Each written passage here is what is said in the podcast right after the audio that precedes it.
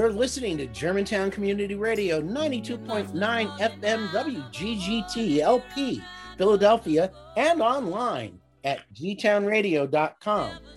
If it's Thursday evening, this is Cue the Mic. Or if it's Saturday afternoon at 2, you're listening to us on WXVU 89.1 FM, Villanova's College Station. Good evening and welcome. Cue the mic, cue the mic. This is Dr. Renee Norris Jones. Um, I like to use my not very good British accent because I don't take myself too serious. Um, but this is Dr. Renee, Dr. Renee Norris Jones. My grandchildren finally call me Dr. Grandmother. Everything to do with me. I highly I suggested it. They're one in five, so you know we get various degrees of doctor and grandmother. My pronouns are she, her, and hers. And I'm here with my co-host, Sandy Smith. Yes. Hi. Uh, I'm Sandy. My day job is a home and real estate editor at Philadelphia Magazine. Um, in order to keep people from sending me emails that begin "Dear Ms. Smith," my home my pronouns are he, him, and his. And uh, we have a couple of guests this week. Um, let's see, from Transminor Rights. Um, Chris, I don't have your last name. Nelson. Thank you. I'm sorry. I just put Chris on the studio on the on the schedule. Chris's name on the schedule and did not put the last name. I'm so sorry. Yes. Uh, Chris Nelson, and we also have attorney Henry Sias, who was a guest on our program a few years back and joins us again. Welcome. Thank you. Um, oh yeah, well, we need to get your pronouns, both of you. Uh, well, this is Henry. I use he, him, and his. Thanks. And Chris. And I'm Chris. I go by they, them pronouns. Thank you. Uh, we will get to why pronouns matter in just a minute, but uh, that's our first segment on the queue. Um, we will also have a trans spotlight uh, this week. Um, there are a couple of big developments regarding protections for transgender um, individuals, both at the uh, Department of Education and the Justice Department. Um, we'll be following that by political cues and news. We've got several uh, items of controversy there. Uh, after that, we'll be doing gay answers to straight questions, um, our ever popular segment for the clueless, and then our lightning round, newsworthy or not. Uh, unfortunately, I forgot to look up to see what happened today in queer history.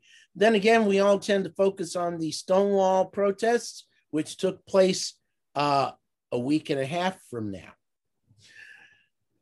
So um, let's go into uh, why pronouns matter. There you uh, go. And I think is that my is that my cue there? Yep. I am multitasking. So there's there's two things that um, we want to talk about and why pronouns matter. Um, one of them is Sandy had sent me a tweet last week, and it was from a, I believe it was a female, I don't remember, but she said after my internship in, ended um, at a at the Oregonian last last year, it looks like she's a journalist major. she was an intern at the Oregonian, the right uh-huh. daily newspaper. I think she went by the initials JK. Okay. And she stopped including her pronouns on her resume and cover letter. And the reason why is that when she had her pronouns on there, she got no responses at all. When she took off her pronouns, she the responses came in like it was nothing. And she wrote in her tweet, I think about that a lot when I see discussions about diversity in journalism and who gets a fair shake in this industry. So you know that kind of hits close to home. And there was a pretty robust discussion about this uh, on twitter. Um, and most of the people who responded were pretty much in her corner that it should you know be something we included i, I pointed out you know that people were sort of asked informally you know should we include our pronouns um, And I pointed out myself that, you know, I have a very legitimate reason for doing so. Uh, my name is considered female by many. So I often, unless unless somebody has seen a picture of me or has spoken to me, they may not know that I'm male. Um, Henry and Chris, do you guys have any comments or thoughts about that, or have you experienced this at all? Sure. Um, I think uh, in so I'm a lawyer. Uh, I work in the court system. In fact, I work uh, at Superior Court, which is our state's uh, one of our state's two intermediate courts. So, quick caveat: today I'm not talking with my you know law clerk hat on. I'm talking with my my own, this is all my own stuff here, my own opinions. I'm also a commissioner on the State Commission of LGBTQ Affairs. And so that's more the lane I'm in. I'm not talking as, uh, you know, somebody who works in the courts. Um, but in our profession, it's really important that we make people feel comfortable and, and that we connote respect to everybody. So I, you know, in talking about pronouns with lawyers, uh, most of whom are not trans, they're cisgender people, um, they are usually pretty glad to talk about how to handle this. And, um, you know, they're aware, even if they don't have the vocabulary, that every person has an, is sort of an innate need for social recognition. And, you know, if we're not getting the little stuff right at the beginning, it's going to be really hard to get people to open up about anything else. Yeah, I definitely think um, people should have the option to put pronouns on things. I know that some people prefer not to. Like I've known cisgender and transgender people who don't want to put their pronouns on things, and that's perfectly fine too. But I don't think that whether or not you have your pronouns on something like your resume or your Twitter should be any cause for concern for an employer. That's that definitely feels like discrimination. Hmm. I guess I would back her up there because you know what it seems to me happened to this, you know, uh, uh, uh, our intern at the Oregonian is that somehow the people who saw her resume considered the fact that she included her pronouns on it a mark against her. You know, and why would that be? I mean, the pronouns you use to refer to yourself have no bearing on your capabilities, your talent, your skills, your ability to do the job. You know, um, yeah, the only reason I can think of is that they then assumed that she was transgender and they didn't want to hire her for that reason. Mm-hmm. You know, and that's really surprising since more and more organizations um, have pronouns. Um, I my affiliation is with Women Against Abuse. I'm a survivor advocate for domestic violence, and they have been adding pronouns for at least a couple of years now. I'm horrible with time without a clock, but it's been a number of years. Um, and I think they recently added to their their signature page something about Black Lives Matter. We care about Black lives or something, but the pronouns have been on there for a long time and other organizations I'm involved with. So whenever I'm on Zoom, my name comes up with my pronoun. Right now, I'm using the Zoom station for the radio station, G Town Radio. So my name's not even on there. But when I sign in personally, my pronouns are on there no matter what site I go to um, no matter what type of meeting that I'm in, because that's just my permanent signature. But it does feel like discrimination. It does. Um, as a separate side note, I have a group fit thread that I do with family, and it's a couple of generations on there from great great nieces and nephews to a couple of older siblings. And um, I don't know how the conversation started, but the conversation recently went to, I think one of my younger great great nieces or nephews mentioned something about how they felt today with Black Lives Matter. And they said something in reference to first we were the N word and then we were um, Negro and then Black and then African American. And they said, I'm tired of people giving us this, their, these names, these titles. And I had to go back and remind them that a lot of this had to do with the culture. When James Brown came came out with "Say It Loud, I'm Black and I'm Proud," it changed the conversation from Negro to Black. And I remember my parents and older adults not feeling that at all. They did not feel that at all. They were totally uncomfortable with it. Um, and then at some point later, and I don't remember what the years that went by, it was African American. And then there was a divide between Blacks and African Americans but the thought behind that, and I might be going down a whole rabbit hole, was Negroes did not have a, a land.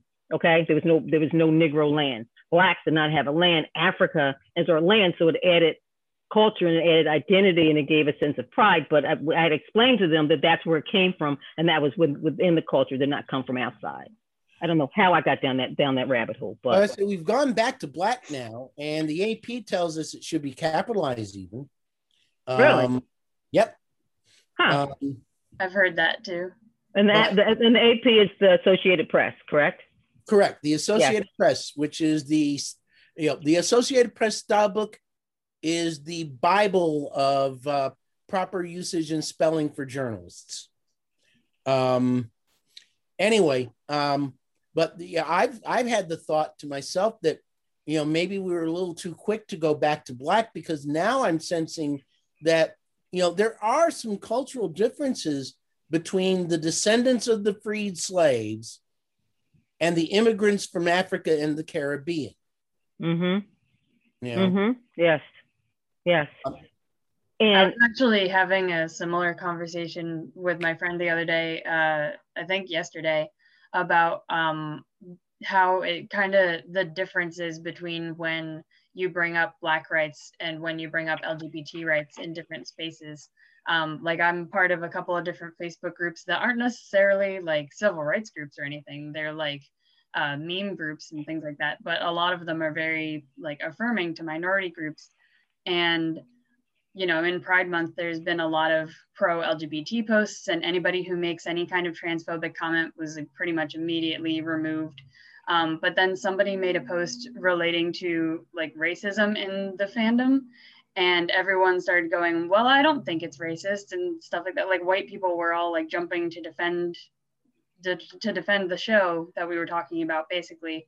And it was like you know you're all like on board with talking about how like homophobia exists but when the topic of race comes up everyone gets uncomfortable yes yes um and inequality is inequality total um we could and perhaps should devote an, a future episode of the show to this. Yes, absolutely. Absolutely. And Cindy, I just wanted to come back full circle where you said the AP included black with an uppercase B um, and title case.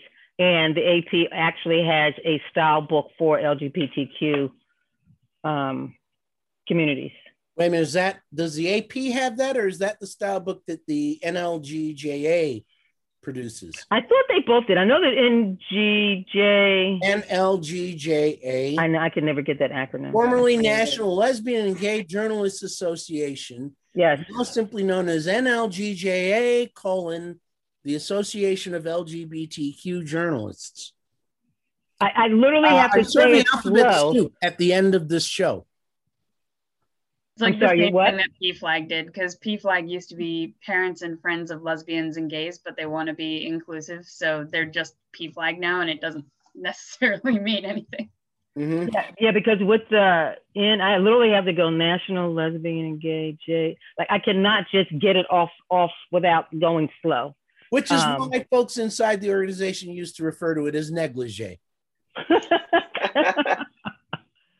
Um, I, I thought they had a an LGBTQ a uh, the AP. No, it's just uh. It's I think it's LGJ that produces that style book. Anyway, um, we have come full circle back around. Yes. I, I did want to do. Go ahead. I'm sorry. Uh, well, if you have one more thing, but I think from here we should move to the trans spotlight because there's important stuff in it.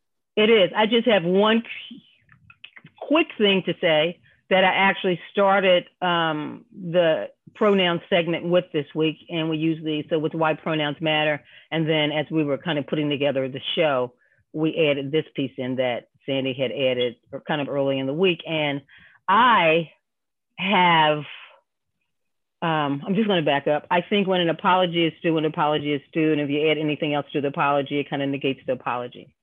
So I would say that I owe a blanket apology for um, frequently misgendering in title, um, not in, not intentionally, um, but it's something that I acknowledge that I do, and I'm constantly correcting myself on. So I just wanted to put that out there as an apology and not add too much to it because I don't want to cloud the apology, but I just needed to acknowledge that in um, because it's something I've done. If you listen to the show, it's something and I've done. I'm frequently corrected. Um, it is not for lack of a of intention, but again, I'm going to leave it at the apology. If you've listened to the show, um, as something that I've done unintentionally, so I'm going to leave it. Yeah, there. I think it's important that you acknowledge um, the impact it has, you know, rather than just the intent, because it like like yeah. I know that you don't mean it. We all know that you're an ally, but it's it's about like putting in the effort. So thank you for yes. saying. Yes, and, and I didn't just mean intent, but at the impact as well. I just was just trying to keep it short because I think apologies need to be apologies. But I just wanted to put some history. But I'm going to stop there. I offer apologies. Okay, Sandy. Well, let's see. We've got a couple of items for our trans spotlight this week that uh, suggest that uh, the rear guard action being fought by the forces of fill in the blank is not succeeding. Renee, you put both of these here. Yes, I did. Right. So the first one I saw was on the 16th transgender students protected by school by Title X, Department of Education. I remember seeing the headline. Title nine. I'm sorry. Title nine. Title nine. I'm sorry. What did I say? You said Title X. Yes, yes, Ch- Title nine. Sorry, I get my titles mixed up. Which would be um, ten. yeah, on the 16th, and then on the 17th, the next day, the Department of Justice states that transgender re- restrictions un- un- unconstitutional. And I was just like, whoa, this it was just a lot. And I know that it's something that Chris has been on the show, and we've talked about these topics over time, various lanes, various topics. And Henry and I had a conversation a couple of weeks ago. Um, I think so. I've known Henry. We, we, you know, we chat time to time, and I think I had reached out to him just for um, for something completely different. And he was saying how um, a lot of things that were happening in the world regard, regard, regarding transgender rights and treatment had was disturbing. Is that correct, Henry? Yes. Yeah, that's totally fair to say. Yes. So when I saw both of these, I reached out and said, "Oh my God, did you see this this week? We're definitely going to talk about this." And of course, I included included Tris, Chris, um, because it's something that we have been discussing over the last discussing discussing over the last few years. Well, so I welcome you both to kind of jump in and I guess what did, did you guys see both of them as they came out? Uh, yes, yes. We should perhaps note that the Department of Justice thing regards laws governing, you know, restricting abilities of transgender athletes to compete in, you know, intercollegiate and interscholastic sports. And this does seem to be a very hot topic right now. Indeed. Yeah, the the anti-trans sports bills have been introduced in more than 20 states, I think. It might have been more than half the states. Um, but I think I don't remember if any of them passed. I, I think I've heard that four states like uh, Arkansas and some other states have passed some sort of anti-trans legislation, but I don't remember which it was. Arkansas is one of the two states that uh, the DOJ is targeting with such a law. I have this vague recollection that the governor of Arkansas actually vetoed the bill and then the legislature overrode his veto. Yeah, a lot of people thought that was largely performative because he knew that it was going to end up being overridden. So he vetoed it to like get in good with the LGBT community essentially, mm-hmm. knowing that it wasn't like knowing that it was going to eventually become law anyway. Ah, so I'm not sure how accurate that is, um, but we do know it's happened before. Like uh, gay marriage was legalized in Pennsylvania one year before it was legalized nationwide, and it was pretty much solely because the governor wanted reelection. Mm-hmm. That lot of good it did that governor. So Henry, what yes. was your? You said you were you heard them both as they came like with, within a day apart, within 24 hours? Yeah. So I, um, I've been uh, working on a lot of these issues since 2002, which is my first year in law school. Um, I think I, I, have told you before, I, I went from 2002 to 2005 in law school. So my first semester, we were working on Lawrence v. Texas, the case uh, where the Supreme Court struck down uh, quote unquote sodomy laws, uh, laws criminalizing um, basically any kind of sexual conduct that was not strictly heterosexual.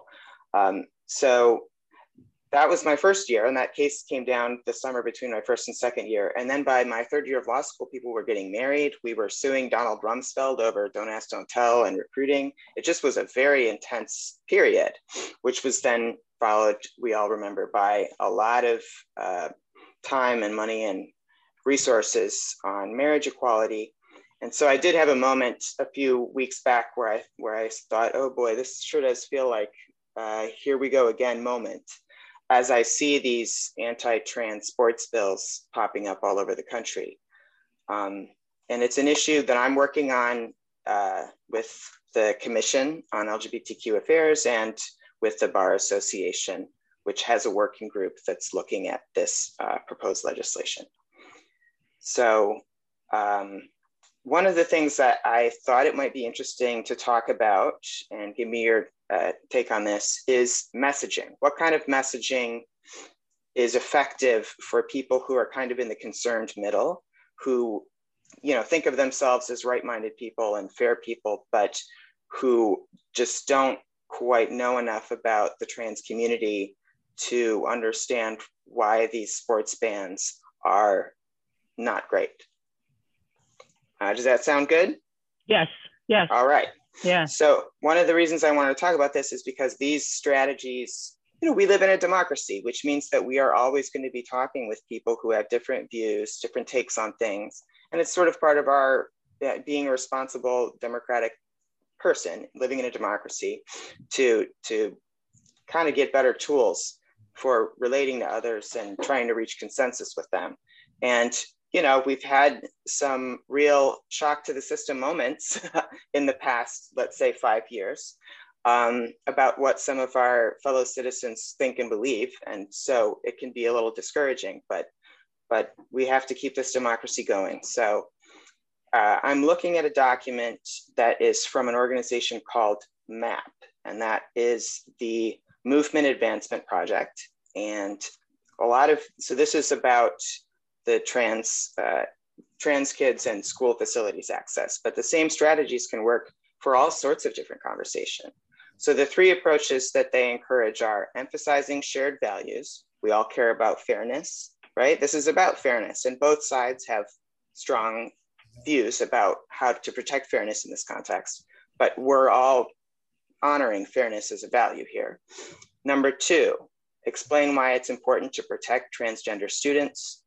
And number three, help people calm their concerns. And I think number three, we can come in with some good information. But I don't know about you, but my tendency sometimes is to come right in with the data, right? The science says this, the science says that. But if we look around the room right now, where the room equals our nation, there are people who, um, you know, believe that the vaccine is going to put a microchip in them, and uh, there are people who believe that climate change isn't real. So I don't, you know, historically speaking, running right in with the data hasn't been effective. It wasn't effective with marriage equality, and it's probably not going to be effective here either.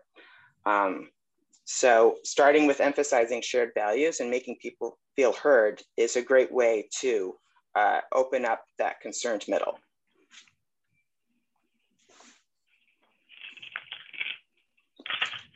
So is that where, um, hold on one second and I lost my page here.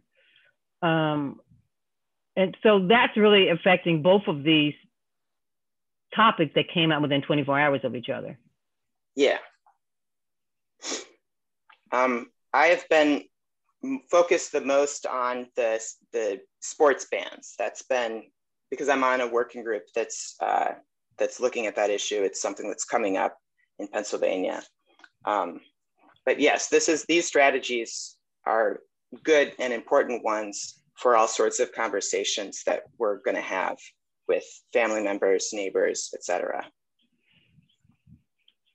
I'm sorry. Can you say say that part again? Sure. Uh, the strategies I'm talking about are are, you know, they're good strategies for all sorts of contexts, is what I'm saying. But um, but I think uh, they're of great value, especially in talking about the trans community, because even there are a lot of people out there who are eventually going to be good allies to our community, but they just don't know much about us yet. Hmm, so okay. they don't understand why it's not okay to ban trans kids from sports teams. You know, I hate to even put this image out there, but a lot of people are picturing, you know, somebody like Rob Gronkowski just like leveling a freshman volleyball team, and that's not what we're talking about. So, and, so and you know what, Henry, and, and I just want to interrupt for one second. This takes me back to the conversation we just had a little while ago um, when blacks weren't allowed in sports. You know, um, yes, if if if a black entered a swimming pool, and that's why I think um, we have racism and classism and all the isms. If if if if you hate, you hate. You know what I'm saying? I, I think we need to we need to open it up. But there were times where if a black entered a public swimming pool, the pool was drained. yeah, You know, and there were a lot of violence behind that too. But as you're as you're saying that, I'm going, wow, this sounds vaguely familiar to me. Um, and we keep we, we keep transferring the um, this hate. Um, hate just covers a lot of things. It, it covers a lot of the isms, but it just that that was my immediate thought, you know. And you you, you just change the the group, and the message and the topic is the same. I'm not saying and not to minimize any of them, but it's of you know you, you you just hear it and you go, wow, that's that's I've heard this before. Mhm. Um, Yeah, definitely. And they keep trying to use like pseudoscience to try and defend their positions to like, well, biological males have the advantage of blah blah blah, and like that's why we created women's sports. And like I understand that, you know, the uh, differently gendered sports were actually designed for a reason because women weren't getting recognition in the sports that they were playing but i think this also comes back to like the bathroom issue and any issue that we talk about where things are separated by gender that like maybe separating things by gender in the first place isn't what we should have done um, and that's something that Hmm. i've been talking to my friends about regarding the sports bills is like in wrestling for example they don't split it up by gender they split it up by weight class so why can't we do something like that where like if it's running we separate people by their speed things like that so it's not going to be specifically gendered Right, right. So, and your point about the the bathrooms, you said that maybe we shouldn't have done it by done that by gender. What would be an alternative? I- I'm, Um, I'm not against it. I'm just it was interesting. The alternative that I've talked to other activists about, specifically non-binary activists, um, because you know it sort of changes the conversation when we're talking about like trans men and trans women. When we add in non-binary people, it's like, well, then where do we go if you're splitting everything into men and women? Um, so in terms of the bathroom issue, what I think is the best idea is just make the stalls more private. So every toilet has its own like floor to ceiling door where that space is private but then the sink area is mixed so it doesn't really matter who's in the bathroom like i don't care who i'm washing my hands next to as long as i have privacy while my pants are Right. down Right, Yeah. right. I'm a Um, trend in bathroom design. You know, I've been in several public facilities now where basically you have a room where all the sinks are, and then individual stalls with toilets and no urinals. To be honest with you, the only really difference between a men's and a women's restroom is that the men's restroom has urinals. And technically speaking, it's possible to design a urinal that both genders could use. Men would have to get used to squatting, but you know, it's possible. Um, but the- yeah, go ahead. with the separate toilet stalls is to me like the ideal solution. And I'm surprised that it's taken so long to get our builders and architects to design them that way. Right. So, and, and, and, as, and as Chris was talking, I'm thinking, yeah, the whole thing is just to take off the gender and just put bathroom or restroom. Um, and I don't remember how long ago, but I know I was in traveling probably in, in mid to mid mid 80s um, in Europe, and their bathrooms are unisex, you know, um, where it's just it's restrooms. So you go in there um, and you go. So yeah, I think as long as the, the stalls, it's the restroom. I was recently at um, a doctor's office off of Rittenhouse Square this week, and the restroom that usually said women's, because I asked for the key to, to the ladies' room because it usually said ladies' room, it just said all gender. Yep. So um, I guess the next one to take that down so that we're not even thinking about it, all gender, is just restroom. Right. The coffee chain Starbucks is actually um, uh, out front in this regard. Uh, they've been redesigning the restrooms in their stores so that the sink is basically out in the corridor next to the stalls. And, you know, it's, it's like a large wash basin with their unique sinks that combine the soap dispenser, the faucet, and the hand dryer in one fixture. Um, right. But in then, you know, the toilets are in individual stalls, and it doesn't matter who goes in. Hmm. Yeah, this, that a move toward that kind of uh, facilities design in schools is not only going to be cheaper than long-term litigation, but let's talk for just a minute about all the other kids that are going to be benefited from that, right? Every locker room has a kid who's the first through the gate on puberty and a kid who's last through the gate. How many of those kids have been made to feel ashamed of themselves and their bodies because they weren't afforded basic privacy at a school facility? So we can protect them. We can help protect kids who are going through, you know, a lot of weird phases in terms of their relationship with their bodies during these years, uh, and keep them maybe, you know, take away one risk factor for eating disorders. We can protect kids who, you know, want to be private about their medical path. Maybe they have some scars they don't want to talk about. Uh, and we can teach all kids the basic lesson that they should not be made to disrobe in front of anybody that they're uncomfortable disrobing in front of. That's a good lesson, right? So why don't we teach them that? And it would be cheaper and it would protect trans kids and all sorts of other kids too.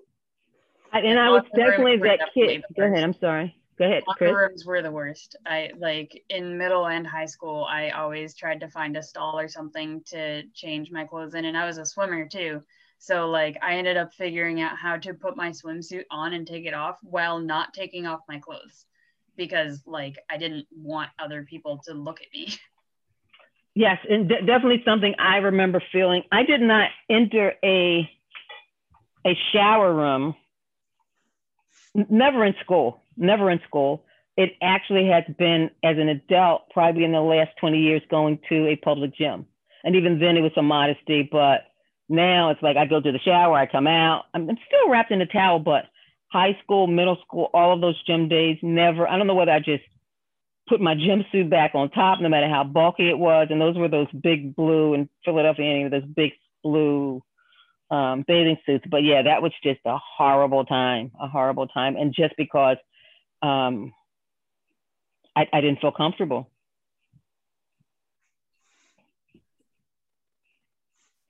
Mm. So the I, I want to go back to these two topics that were on the news on the 16th and 17th.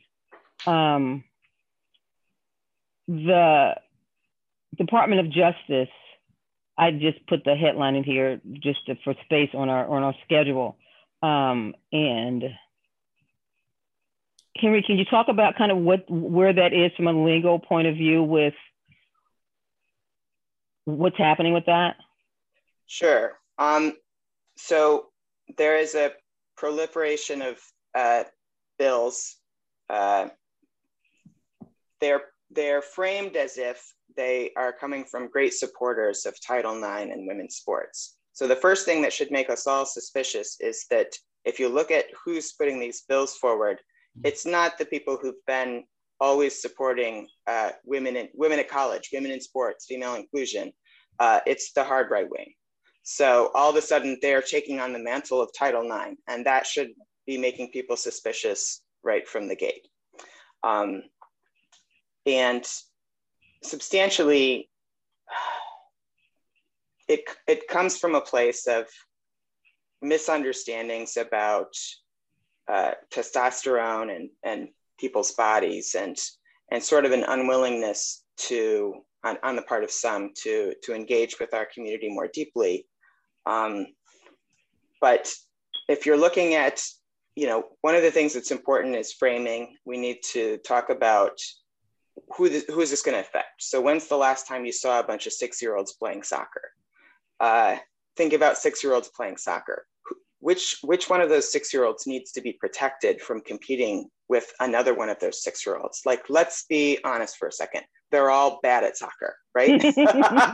They're all bad at soccer they're all about the same size.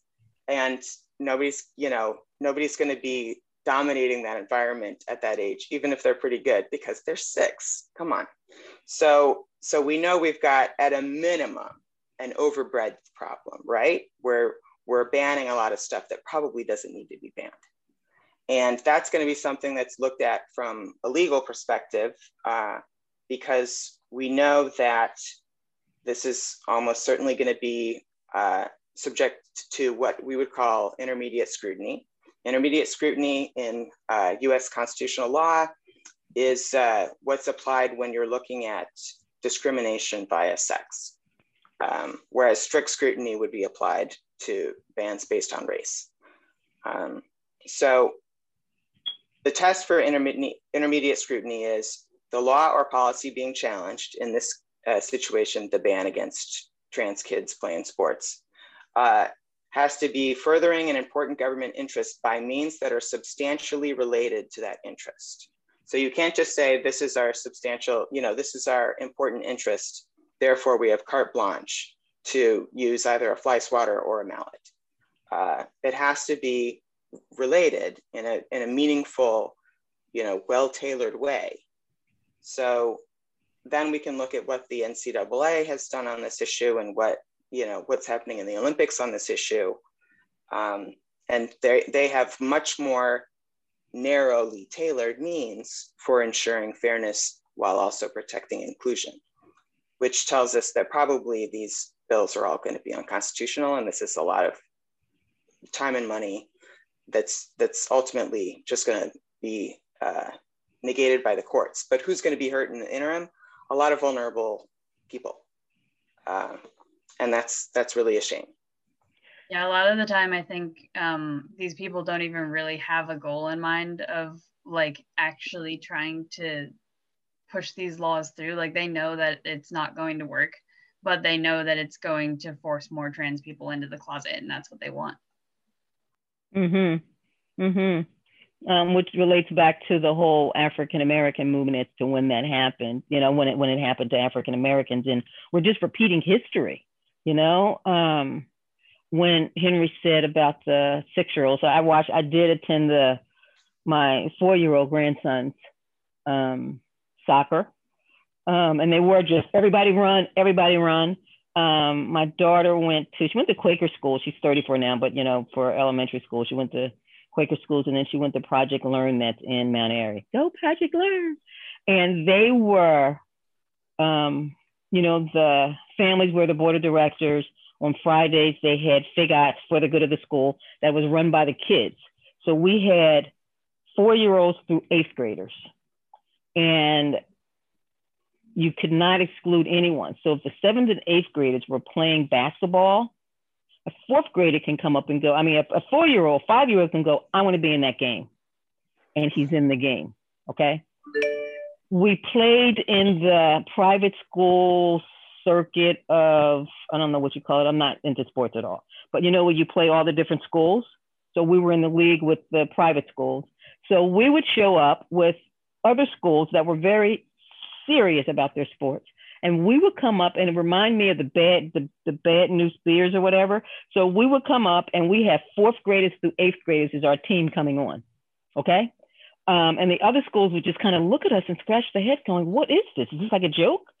Um, and the parents would go, we would take our oranges and no matter what that kid, the four-year-old, the eighth, eighth grader did on that field, we all stood up and applauded and everyone got oranges but it was um I guess people who are really into sports for their kids were just like, well, why would you do that? But it was about them all they saw was that they were having fun. And because a lot of the kids came through that school, by the time they got to eighth grade, they thought it was normal that everyone got to play. Um, but again, I, I, it's beyond that. It, it's about there's a hate, and we want to attach something to it. Where whether it was black people didn't have the same brain power, and, and um, trans people don't have this, or gay people don't have that. It's it's hate, man. It's just hate, and uh, what you said, Chris, just took me back to that. Where um, can you can we take this topic that we were just talking about and say can we add a weight class to that, or does that not apply to kids playing sports in school? I think in terms of like younger kids, like Henry was saying, it doesn't really matter at all. Like I don't think we should be having that conversation for kids who are like, especially kids who are pre-puberty. Like it doesn't really matter. Um, right. it also comes back to like like Henry was saying about people don't understand the role testosterone actually plays. Um, mm-hmm. I think I don't remember if she was an Olympic athlete, but there was a woman who um, was like consistently outrunning uh, the other women on her team. And they did some sort of like hormonal testing on her, and she just naturally produced a lot of testosterone. And she was a cisgender woman.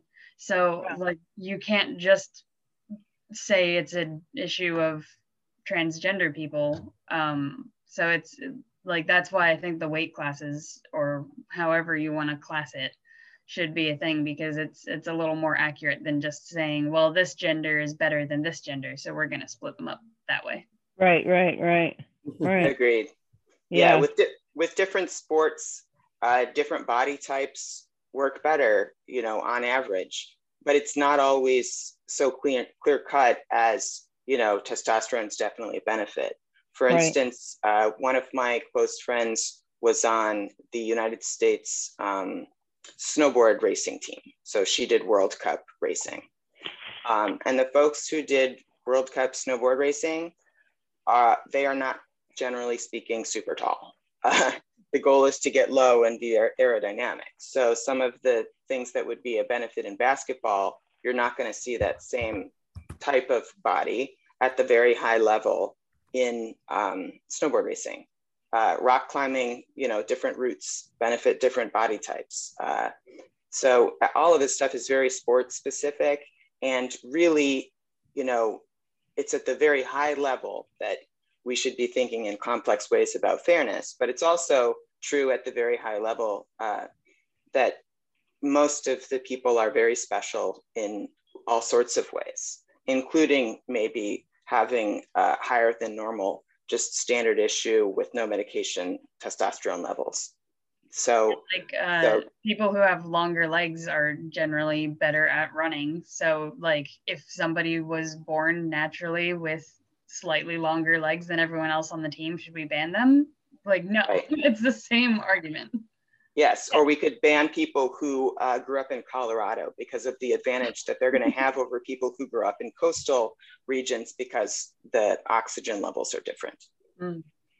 Yeah, I mean, I immediately thought of jockeys are usually um, more compact, short, right, and more compact frame. Um, we can go to the huge stereotype of basketball. If someone's really tall, um, especially if they're African American, you go, do you play basketball? which is insulting, but um, but I don't watch sports that much, but I've been around or I've had sports partners, and there's a short guy who plays basketball and plays it really well, um, or it's someone that plays football. Um, that's a different body type, and it was something else. I was I'm not into football. One of my long-term exes was football, football, football, and I remember watching one day, and I was like, "Wow, who's that guy?" Oh my God, I just forgot his name, and he retired. But he was a short guy, uh, he played for New York something, I think. I don't know. I'm I'm don't even remember. But he was just really, really fast. And I happened to walk by and go, wow, that guy's, you know, going really fast. And I was surprised to see someone of that stature in football. Because when I think of football, and maybe the world too, you think of this this guy that's, you know, um, a football player. Mm-hmm. Broad um, shoulders and like tall. Yeah. Yeah. I can't think of his name. It, it popped into my head for a second. So, but yeah, so it definitely makes sense, and I think it's just another way to um, frame hate. Mm-hmm. Um, and lack of acceptance. Yeah. Um, so one of the things that I've been focusing on is uh, to talking talking about the benefits of participation in sports. Um, there's a study uh, from let me look at this. This is a group called Ruling Our Experiences, and it's about uh, the experiences of girls in sports. Um, and so when I talk about some of the benefits of participating in sports, let's just kind of think in our minds, what, who would benefit the most from this? Who needs this the most? So um, we've got, uh, when compared to girls who do not play sports, female high school athletes are 14% more likely to believe that they're smart enough for their dream career. They're 11% more likely to say that they're happy the way they are. Who needs that? I mean, come on. They're 16% less likely to think that they need to change their appearance. Um, they are much less likely to say that they're not good at math and science. They're much less likely to say they're not good at lots of things. So um, they they just have like lower le- levels of sadness and depression.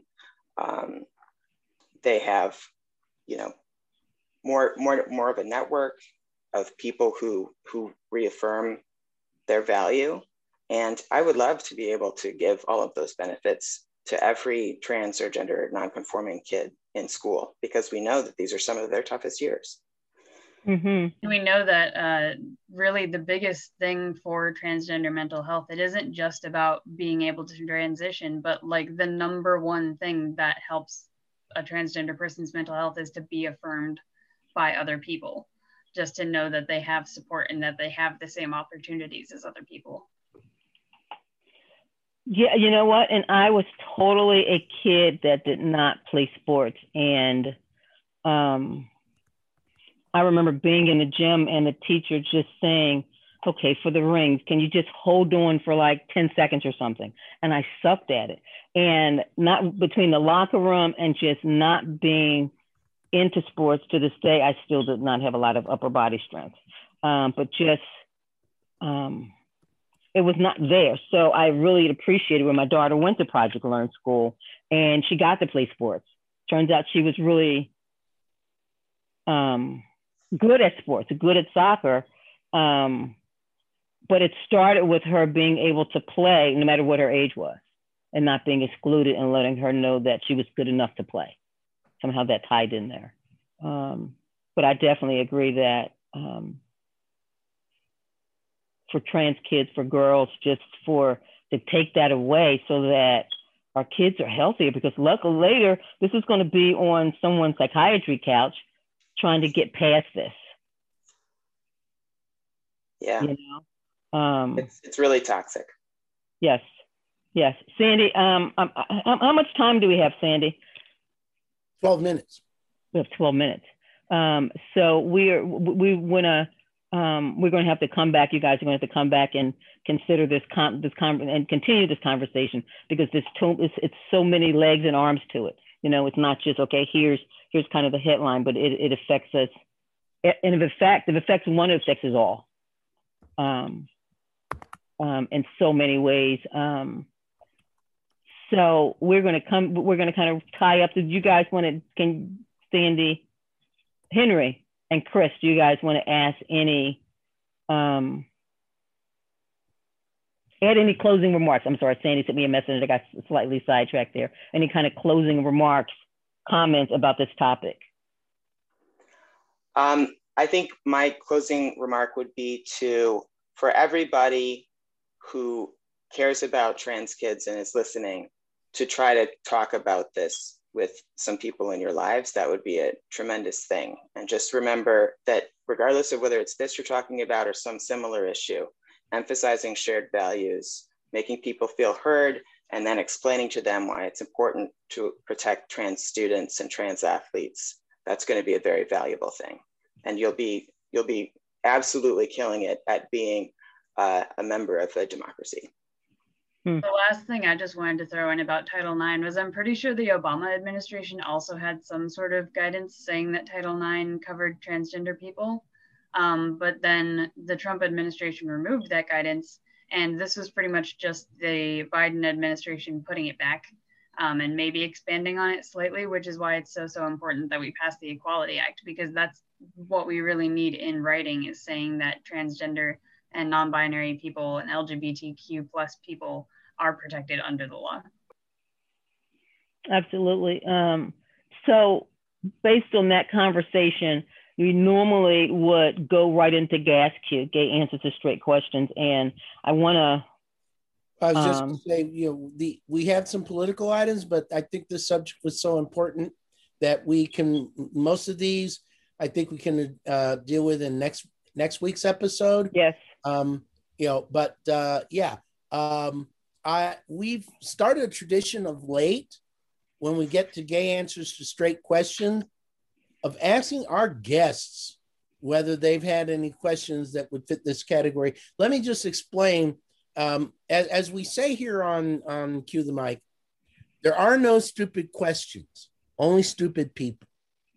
And the point of Gas Q is to sort of like provide the clues for the clueless. And I'm sure both of you have gotten some pretty clueless sounding questions, um, you know, relating to sexuality, you know, issue, uh, gender, etc. Uh, can I ask you to offer an example of a gay answer to a straight question? Sure. Um, I think this this would be, you know, sort of subset trans answers to cis questions. Uh, but one thing I'm always struck by is how shocked some straight cisgender people are to learn that you can be a transgender man or a transgender woman and be gay or lesbian or bi or pan. In other words, your uh, gender presentation doesn't preclude you from the whole span of human sexual orientations. Uh, and I think the glitch that's happening, it's not, it's, it's one of those things that comes from the uh, sort of like undercurrent of compulsory heterosexuality that, that runs like a sort of silent river underneath our society, where they're just kind of assuming that trans people are trying to be like straight, norm, like normal straight folk, right? And so it blows their minds sometimes when, you know, I, I am actually uh, married to somebody who identifies as a woman, but I'll, i have several friends who uh, are trans guys who date guys because we're not trying to be anybody other than who we are. Mm. Powerful. Yeah, I have seen that before where it like baffles cisgender people's minds. Like, why would you transition just to be gay like why wouldn't you just settle with like being a straight woman or being a straight man it's like well that's not really how gender works so yeah also i'm not trying to be you yeah. or anything that makes you more comfortable like i'm not trying to make your life easier i only get one shot at this we have to take our shot and be ourselves with as much integrity and honesty as possible you know and and, and both of those tie back to our entire conversation this evening you know um, just we're people we're people and stop the hate. It's, it's, it's like twofold. Um, stop hating because I'm different. Um, and how do you even know I'm different when you're basing your hate on something? Um, my preferences for intimate partners, my preferences for friends, my preferences for the color of my mate, the color of my skin, or whatever it is. Um, so I think that's that's that's that's where we're at there. I'm gonna leave it there. Um, and normally we do a newsworthy or not, and we're going to take some of the topics that we missed that we didn't have time to talk about this week that we would talk about. I kind of had to ask you if I could. Oh yes, I'm so sorry. I'm um, so sorry. Go ahead. I'm so sorry. It's, it's, not necessarily like a question answer, but it's sort of a story. Um, it was just something funny that happened recently due to my name. Um, so I got a call the other day from like a contractor who is going to be doing work on our house. And I answer the phone and I'm like, yes, hello. And they're like, oh, hi, is this Brandy? And I was like, no, this is Chris. Are you talking about my husband, Brady? And they were like, oh, yeah. And I was like, okay. And like after the conversation ended, I realized what had happened was they saw the names Chris and Brady on the sheet and figured that Chris must have been the man in the relationship and Brady just must have been a misspelling of Brandy. So when they heard my voice on the other end, they assumed that I was this Brandy person. and I'm just like, oh my gosh, like that's so like it's just one of those things where like you obviously didn't understand the concept of like a queer relationship right. or like gender neutral names or that Brady is a men's name because a lot of people don't actually know Brady's. So it was just it was an interesting thing. It's a surname rather than the first name. Yeah, yeah, it's it's funny because he's Brady Nelson, so people have gotten confused. Like, so which one's the first? like, are you Nelson Brady or Brady? yeah, and that goes back to Sandy. While you know he says, okay, usually they think that I'm a I'm a female because the name of Sandy is, is traditionally female. Um, but we are quickly running out of time. Um, so we're going to move our political, what we're going to do for the political cues into our newsworthy or not. And Sandy, you want to describe newsworthy or not? Well, actually, newsworthy or not is usually our lightning round, where we have some unusual items from the news uh, that we repeat and that we relate. Uh, you know, we, we give a quick reaction to it. Now, child, please two thumbs up, you know, hated it, et cetera, et cetera. One of these two items I think is a little too important to treat that way. So I think we're going to do the item about Philly Pride Presents next week. Uh, but we do have an item in which the uh, American Catholic bishops apparently want to sit on President Biden. Um, defying the Vatican uh, advice, they are about to come out with some guidance that basically says that because our president isn't gung ho on pro life, we should deny him communion. Yeah, this is why I am. Um, oh my God, I forgot to that quick. What am I, Sandy? I am um, agnostic. Agnostic. Oh my God. Okay, it's been a long day. I didn't sleep well last night. I'm agnostic because it's just like sometimes the things I hear are just